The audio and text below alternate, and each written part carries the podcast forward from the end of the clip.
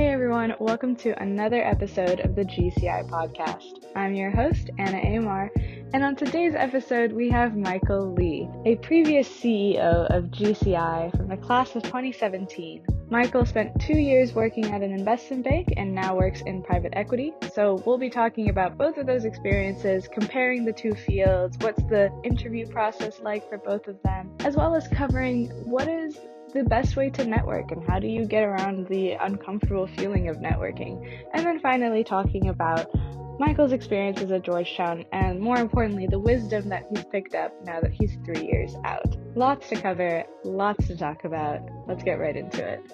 Yeah, thank you for being here. Glad thank to be you for here. joining me. Michael, you are the whole package.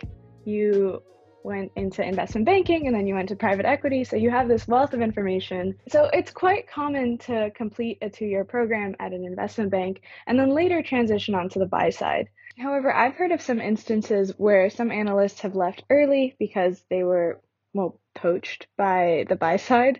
And I've also heard that the buy side recruitment process has been moved up a lot earlier. Like some analysts are getting emails right before they've even started working. And so I was wondering, had you witnessed that trend and why you chose to complete your two year program rather than moving earlier to the buy side? Yeah, um, that's definitely an interesting question, and I, I guess it's not a trend that I've seen a lot of, but maybe maybe I'm just behind on the times here. Um, I think it's pretty common for most people to finish their two years, um, and the recruiting is is kind of crazy. So I think if you separate it out into kind of two two different ways of looking at this, right? One is you know what's what's the reasoning or rationale behind staying for a full two years, and the other is like how does the recruiting process kind of fit into that timeline, right? So um, I think in terms of the recruiting process for buy side, it is pretty hectic and kind of you're in your first year, right? So you get on the desk, you know, you start working in you know June or July uh, full time, and then recruiters would start reaching out pretty early. So we were getting emails like you know immediately, not almost not immediately, but like within a month or two of hitting the desk, and then you would start getting. Um, you know requests to meet headhunters and all this kind of stuff it just depends on how and when each buy side firm likes to kick off its recruiting and then that usually triggers like a flood of other people doing it but um, i think generally it makes a lot of sense to finish two years or at least to get to a point where you feel like you've you've learned everything you, you need to and you can right and i think that's really a personal question right so part of it is i think i think as long as you're learning and getting experience and you feel like you have something to gain by being in that program which i think typically is true for, for most people and in most cases um, it makes a lot of sense to finish it out. Uh, you know, wanting to leave early, if if there's an option to do that, uh, it, you know, the risk is you jump into you know a job or a role that you might not be fully ready for, or you might not um, be able to handle if, if you haven't kind of finished that two-year process. But like I said, it's it's a very personal process and a very personal question for for each person to answer on their own. So when you're applying to private equity jobs or buy side in general, is it secretive?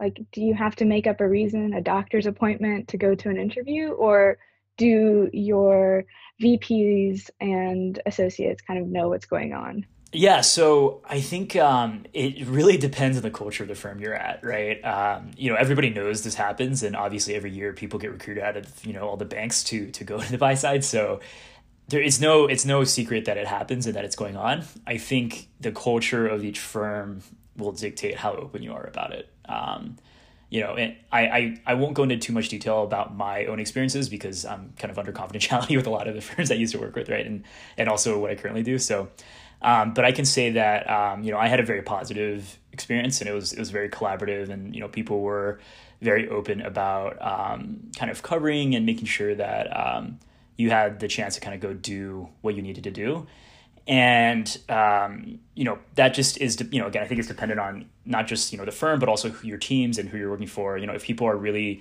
uh, vested in your kind of future growth uh, as, as you'd hope they are right when you go and pick a place to work um, people are generally understanding of it. So it's it's you know it's enough of an industry phenomenon that nobody's like surprised by by this happening right? So um, but you know that being said you, you definitely want to be respectful of of people you're working with, the firm that you're working with, and uh, everybody that that is a part of the team that that you're on. Right. I think I think just making sure you can maintain those relationships is really important, right? And for me, that's been a personally really rewarding part of the whole experience in banking was that I think I, I came out of it with a lot of very personal relationships, and um, that's that should also just kind of be how you how you think about it, right? Part of your equation when you think about whether it's leaving too early or whether you're you're recruiting. So, mm-hmm. hopefully that's so. Yeah, it is. So I know you're under confidentiality, so I'm going to try to tiptoe with this follow up question.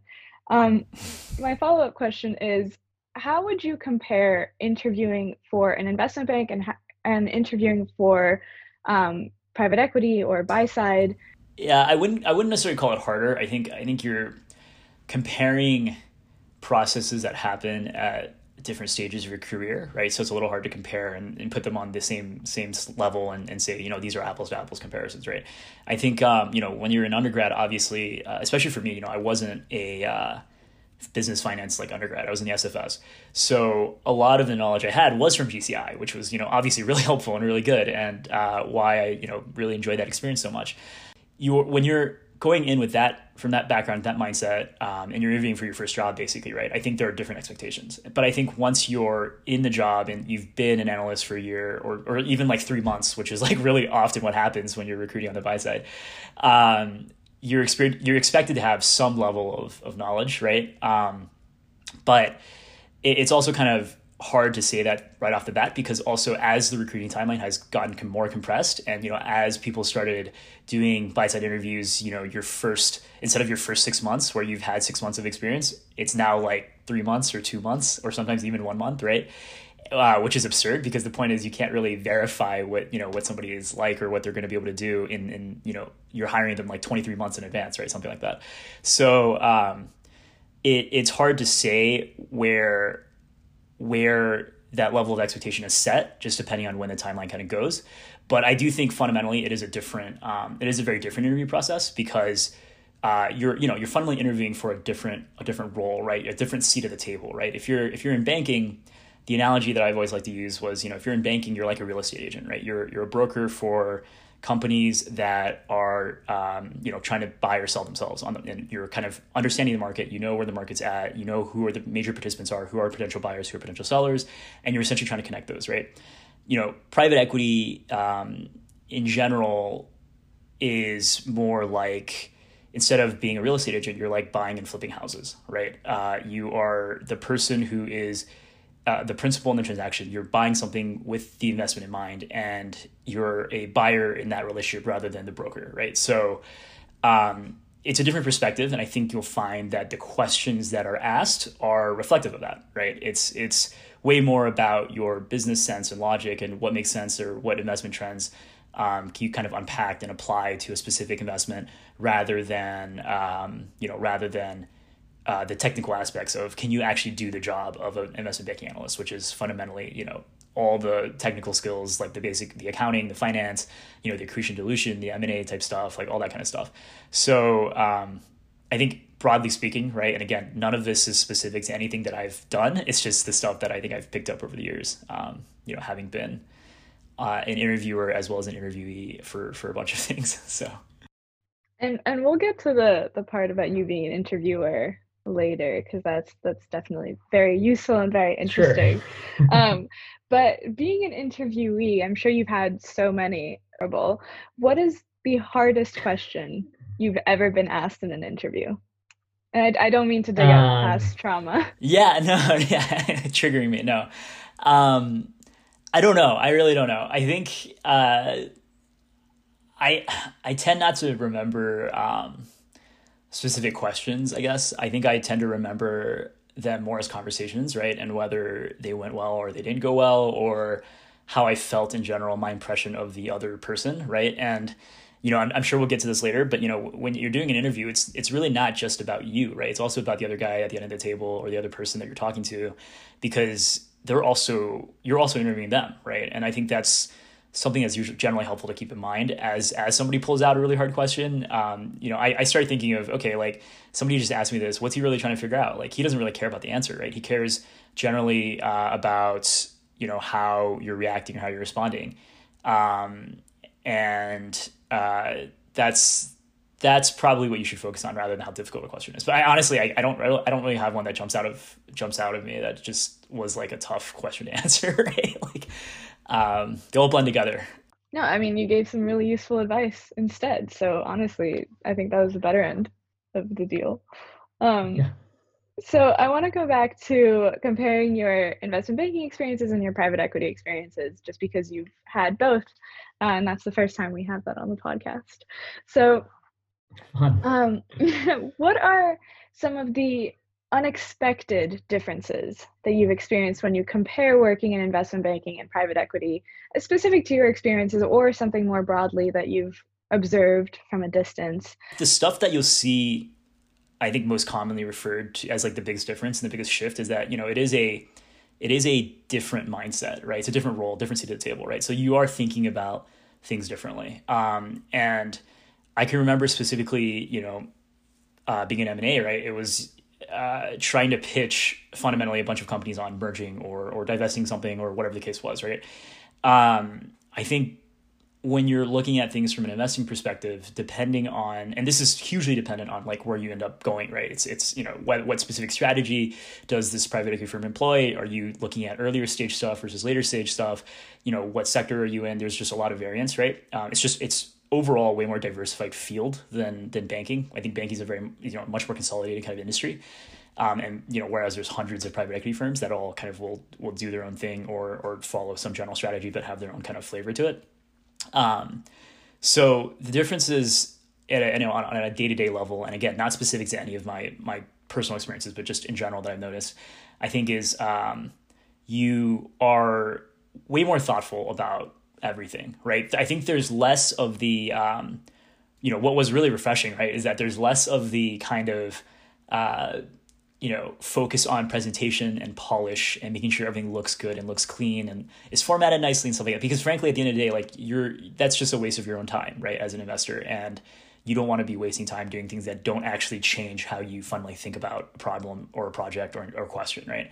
So, um, there's just more of an emphasis on making sure your time is used efficiently to answer the questions that you're supposed to be answering, which fundamentally all pertain to do I make this investment or do I not, right? Um, and also, you're thinking, I think, a lot more holistically. It's less about, okay, what are the specifics of this company? Um, you know that I'm diving into, and a lot more of the time is spent on thinking, okay, what is the industry that I'm actually backing? What are the trends and tailwinds that occur here, or the problems or challenges? And that is a different type of analysis than if I just go and run, you know, I don't know, like accretion dilution on combining company A and company B, right? Like that's just not the same type of thing.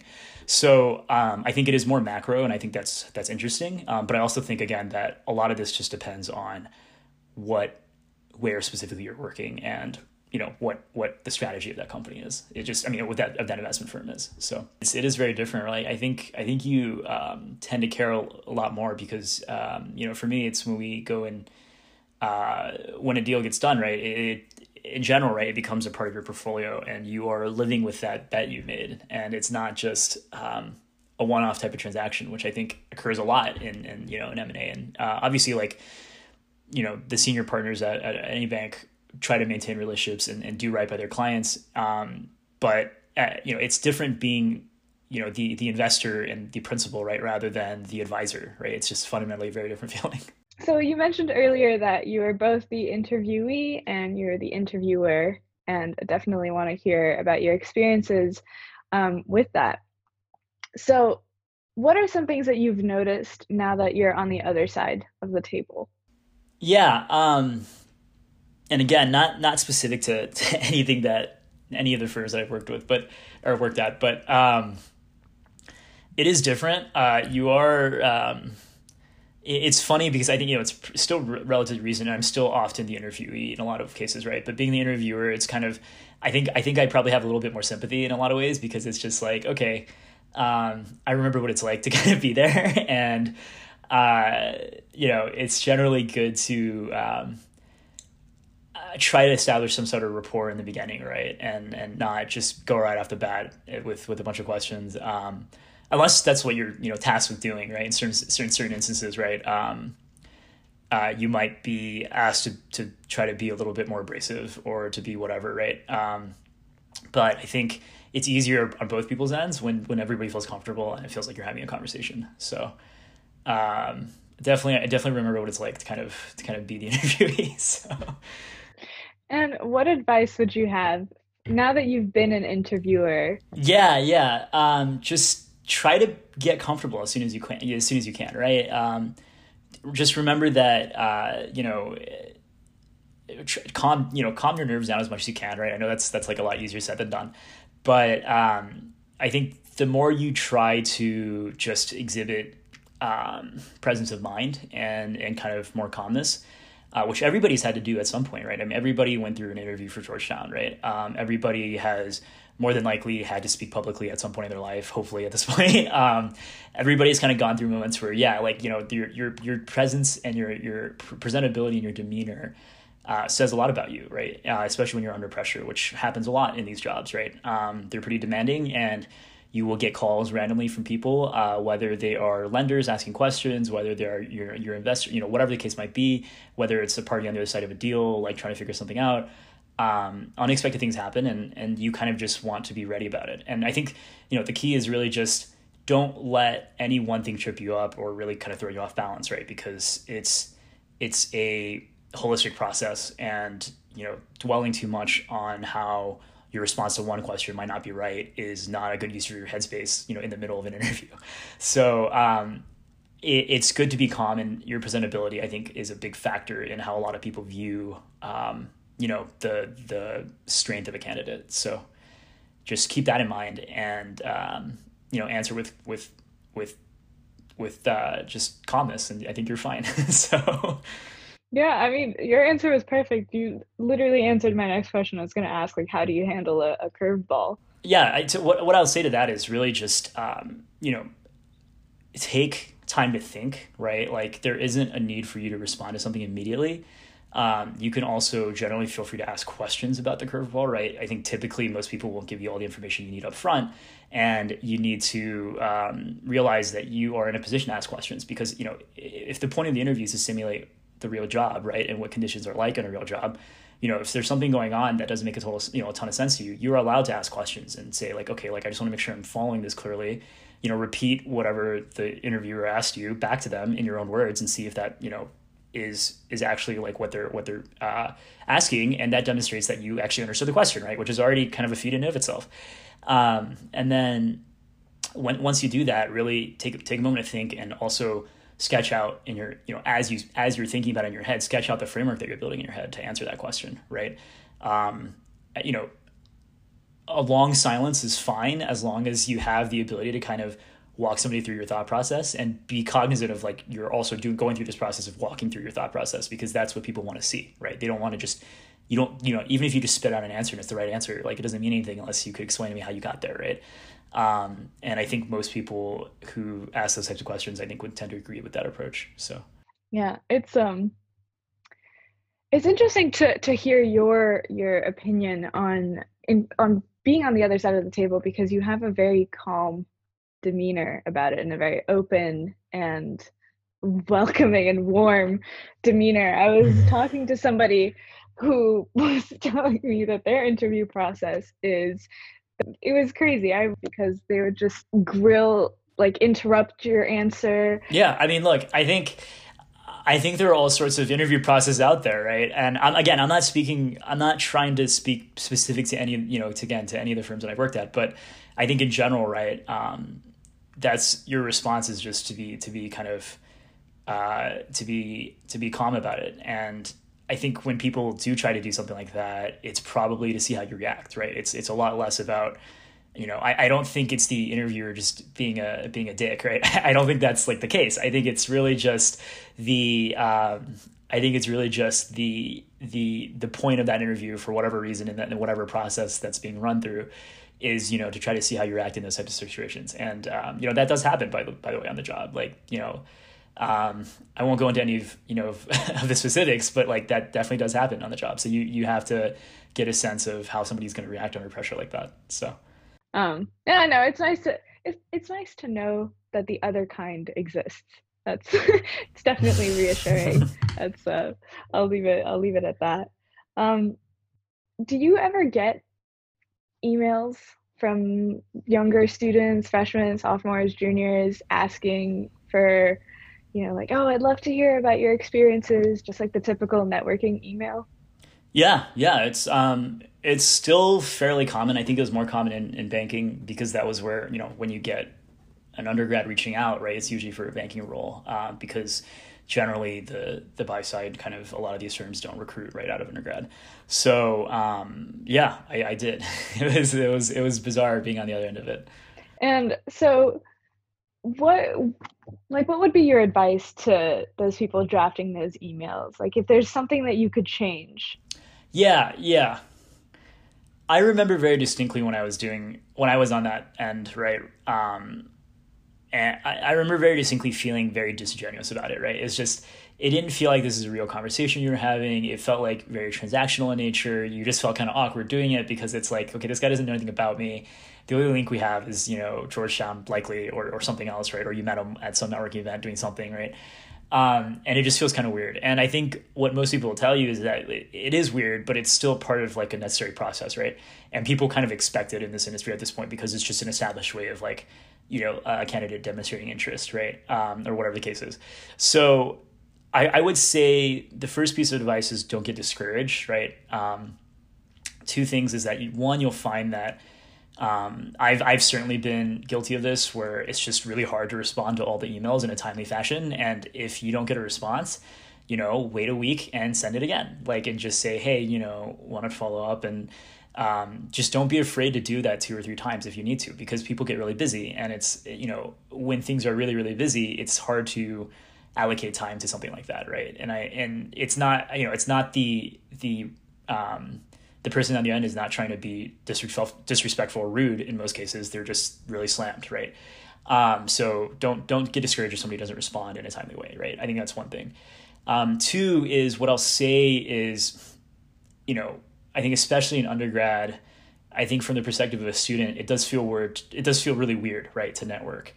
But I think once you have you know gotten older, um, one is you realize that it doesn't really stop, right? Um, it's it's. I'm not saying the cold email part of it, but the the way of making connections with people, um, and and finding out information from them is something that doesn't stop, and it usually goes both ways, right? Um, even now, right? I think I've certainly reached out to people that um, I think are doing interesting things. And some, a lot of the time for me, it's also not even, they're not even all like, just like finance people or finance, you know, industry people, right? It's, this is true for, you know, broadly like the business community in general, right? Um, you find that it's, it's a good way to just try to understand something uh, from someone else's perspective and understand someone else's story. And that that's actually usually very, very helpful as you think about your career as it progresses, right? So, um, that's something that you know you're going to get used to and it, it, won't be as weird kind of like down the line i promise you. Like it's it's become very natural. Um, and you also find that you get much better at having those conversations because it's not just uh, it, it doesn't feel nearly as transactional because you know hopefully at a certain point you're also offering something from your perspective right? And it just becomes a form of information exchange. And um, it just feels a lot more natural if you genuinely kind of want to learn more right? I think you'll find that most people like like anybody, right? If you reach out to anybody out of the blue, it doesn't even have to be in, you know, in finance. It could be in government. It could be in whatever industry that you have an interest in. Uh, you'll find that a lot of people are willing to share their experiences, especially when you're younger, because, um, you know, one of the things that you realize is that uh, finance is weird in a lot of ways because it's very structured, right? There is a very set path. You get into a good school, blah blah blah blah, right? Some bank comes and recruits you, and then you go into buy side or whatever the case, or you go to hedge fund, like you know any any buy side firm or whatever it is, and there's like a set kind of path and there's headhunters who kind of help you do it all this stuff but like no other industry really operates that way right like i can't think of another industry that hires some person who's really fresh out of school for a job like two years after that you know before they even they make a decision to hire somebody two years earlier than when they need that person right so it's just a bizarre way that this industry works but um, you'll realize that i think what you learn kind of going through that process is is uh, your ability to kind of try and talk to people and get information and um, learn stuff from other people's experiences, and that's that's like the real value I think of of all the stuff that you're doing. So I, I think of it as something that you're you're learning and getting practice on, rather than kind of a tedious exercise, which it can be. So yeah, no, that, that's that's really useful and uh, very motivating to know. I know uh, networking is something that becomes so easily something that you don't want to do and just it's so easy for it to not be fruitful. No, I mean, look, I think it's it's hard because you're in a position now where you don't have much to offer, right? You're you're a student, right? There's not, you know, there's not a lot you can kind of offer the other party in a way. I think when you get a little older and you start having some job experience under your belt and you start talking to people who have different backgrounds, I think you'll find that people sometimes also want to ask you questions and you know are curious about what you've done. So I think at that point it feels like a much more natural like, you know, I have something to offer here and I, I want to share my experiences if it helps you and other people feel the same way. Right. But so I think, you know, it's tough because again, you're a student, you don't have that. But I think once you kind of get a little bit further along in your careers, you you realize that um, in order for you to get away from that feeling of this just feels like disingenuous and just weird and fake, uh, you'll find that if you generally try to help the other person and care about their, you know, understanding their stories and, and trying to offer some way to, to make their lives better, like that's something that other people come to appreciate. And it becomes like a much more even feeling of, you know, people, peers talking to peers rather than the other way around. So, right. So we've been talking a lot about your present, I mean, a little bit back into the past when uh, we were talking about your investment banking experience, but now I want to go way back to your time at Georgetown. Sure. So yeah, okay, it's not way back. It's three years. you're not. You're not. You Feels know, like, like way back. so you graduated from Georgetown in 2017. Can you share yep. some wisdom that you've picked up now that you're three years out? Yeah, uh, you know, I like people are just people the people are amazing right and i think i think that's just something to remember regardless of where you are like you just make sure you like the people make sure you can connect with and care about and and feel empowered by the people around you. Because if you're not you're in the wrong place for sure. It doesn't matter if it's a job or grad school or you know whatever. Maybe your current uh, club on campus or whatever it is right? Like make sure you like the people. I think i think that's just something that'll make your life better regardless of what you're doing or what goal you're, you're moving towards. Um, otherwise you know gci was a big chunk of it. Uh, it was one of the the things that i'm most proud of kind of as a as an experience. Um, the the fund was was very different when I started. It was like 30 people in like a sleepy little room, and there was just nothing going on. And um, I still remember some of the people that you know I worked with. I actually ran into one of them before the pandemic started in New York uh, at a restaurant, and it was kind of funny because we hadn't talked to each other in a while. But um, you know, it's just you you'll make some like the relationships are really important. I think I think that will always matter more than the degree or what you learned because frankly you'll forget all of it.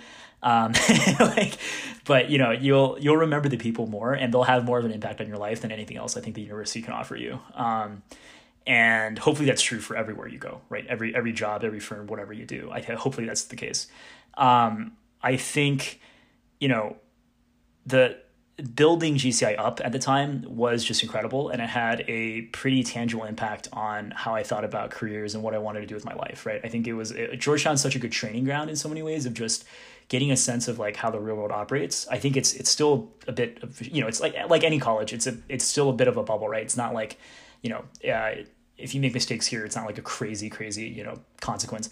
Um, but you can really get a sense of agency and a sense of what's possible, right? I think on campus and um, by the time you leave, hopefully you've you've figured out some idea of what you want to do and and uh, realized that you have a lot of potential, a lot of ability to go chase whatever you want, um, and uh, and actually make that come true, right? So overall, like it was it was one of the just the best memories for me. So that's good to hear. Hopefully, uh, we'll get to experience it soon, maybe in yeah. January. um, yeah, I know I, it's it's tough. Um, so I end every podcast asking for advice. It's kind of the tradition, the law of uh, the GCI podcast. So you've spent sure. a total of four years in GCI, ultimately rising up to be the chief investment officer, chief executive officer. Um, I was wondering. I know you said that it's it's it was small back then. It was thirty people. Um, but what are some of the lessons that you learned or some of the pieces of advice that you picked up or received during your time in GCI that you use as an investment banker or well previously that you use as an investment banker or now as a private equity associate? Yeah, so I mean, look, it was small when I started. I think by the time we left, it was there were like I don't know 200, 300 members at that point. So we had grown it tremendously, uh, which was really cool, right? Um, yeah, and the uh, the AUM went up like it like doubled. I think I think we were at forty thousand, maybe 40, 50,000 when I started.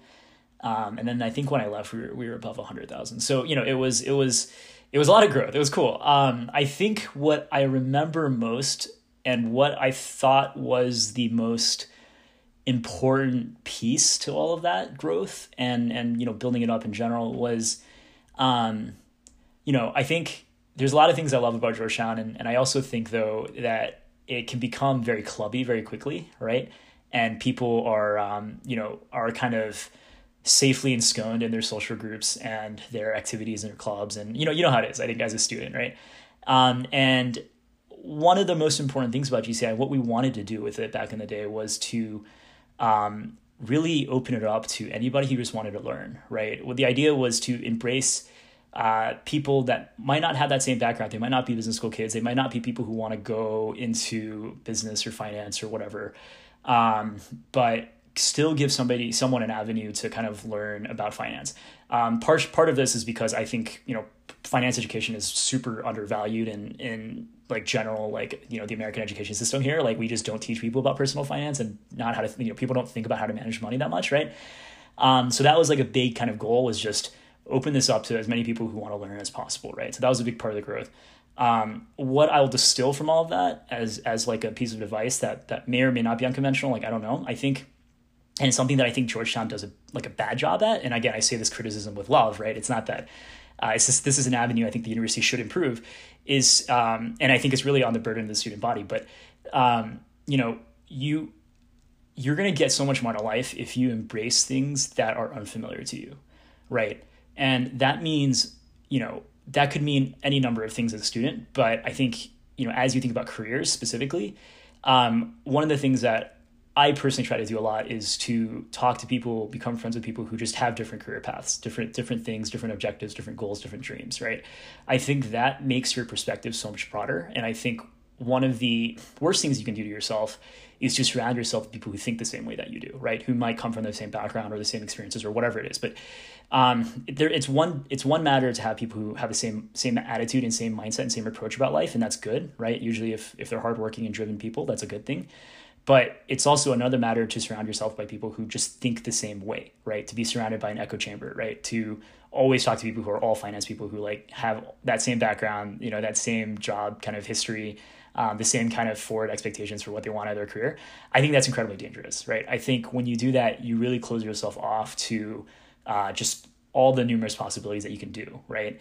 And um, it's funny that you said, you know, in the beginning, it's like, oh, like this is the whole package, right, or whatever. That my experience is like very emblematic of, you know, this this traditional path of finance of you know going to school and then you know doing banking and then going to the buy side, and then you know, and I'll continue that story for you, right. The, the standard story is you do that, and then you go into business school, right, for two years, uh, you know, and then for business school you go back, you know, you go to a hedge fund or you go to another buy side shop, and that's kind of your career trajectory, right.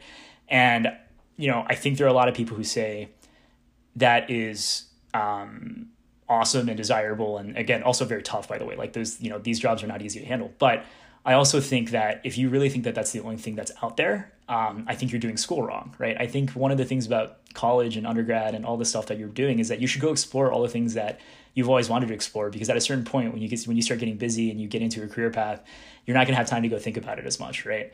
Um, so that's that's what i would say you know that has been useful for me is try to embrace things that are not familiar right? Don't don't spend time or um, don't don't use that time with things that you already know or things that or people who, who think the same way. Try to try to go expand like how, how you see the world and expand your horizons. Um, that was that was a secret for growth for gci that's how we that's how we grew it from 30 people to like 200 300 people right? Um, it was okay let's stop focusing on all these business school kids or whatever. Like let's expand it to everybody else who's been interested in investing and has or wants to learn more about personal finance. And I also think that's a model for how you should grow your career. So, so in your um, reflections about Georgetown and exposing yourself to as many different people as you can, because that's such a there's such a high return on investment. I hate that I just used an investment term that shouldn't be shouldn't be applied, but don't worry, we can keep doing it. We can call it diversification too if you really want to go that way.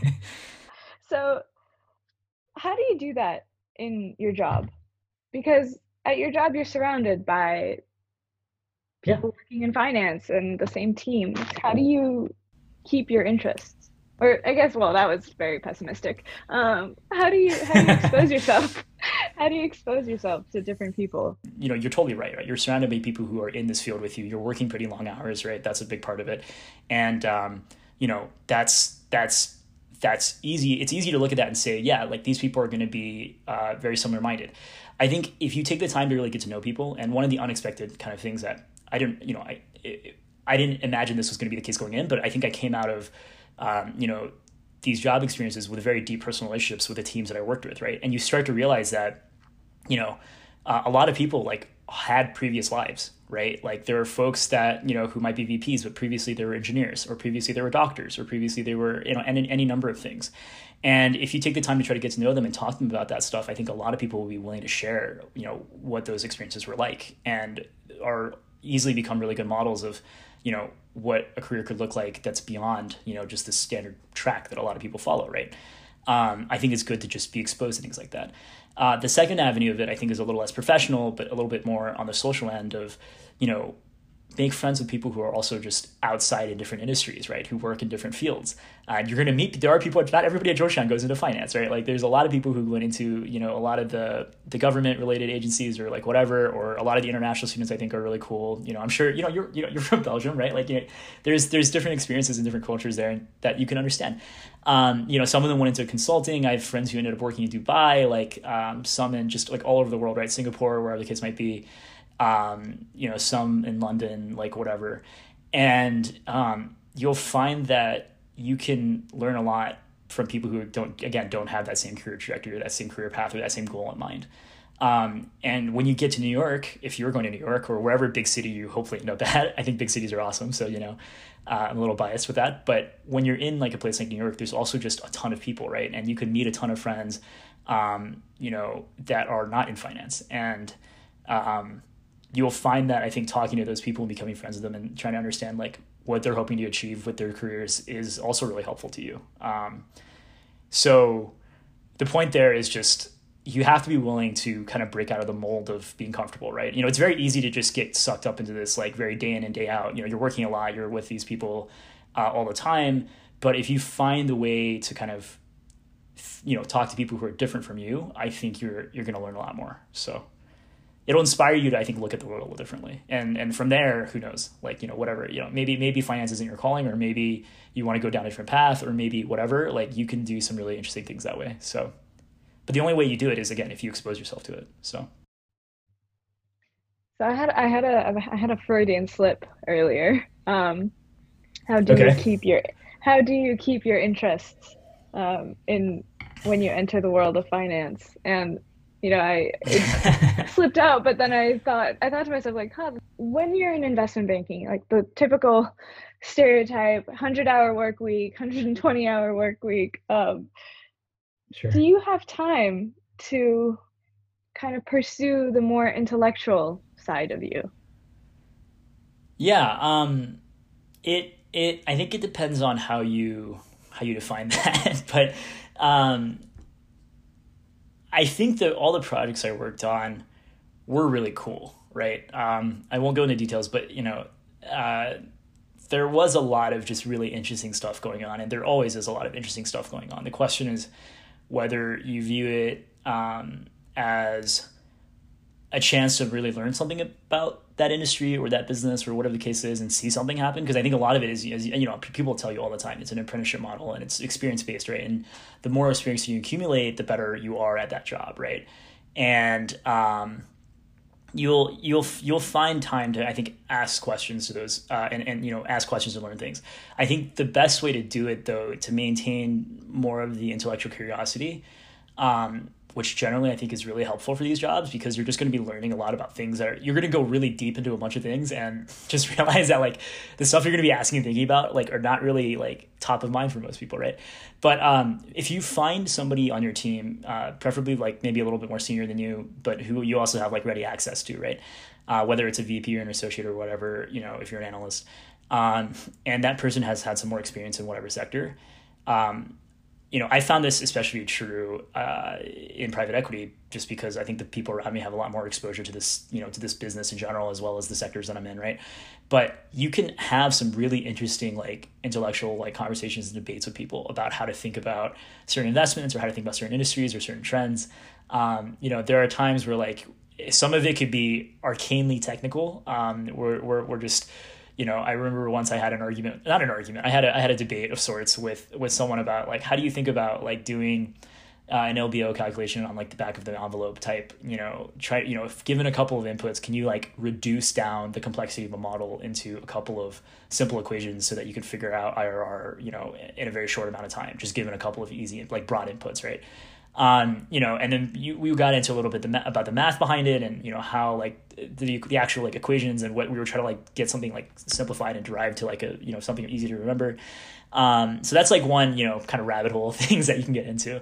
Um, other on the other hand, like there's also just a lot about the sectors you're involved in, and I think I think it's easier again easier in private equity than in banking, but um, when you start looking at some of these sectors, you know it's really easy to get into an ivory tower kind of mentality of saying, okay, like this is just what the world looks like um, but sometimes you you miss like what reality actually is right? And um, one of the cool things in private equity is you'll get access to a lot of resources right? So when you want to go research an industry you can literally call up some you know some of these services that will say hey you know uh, I want to go talk to a CEO who's been in this specific submarket for 30 years uh, find me this person to talk to and then you'll set up some calls and you'll talk to them and you can just ask them like anything you want out of the blue about like this business and this industry and their experience and i think that's just one of the crazier like most rewarding kind of elements of um, just knowledge gain and just like thinking about stuff right? It's just being able to like have access to resources where you can ask these types of questions.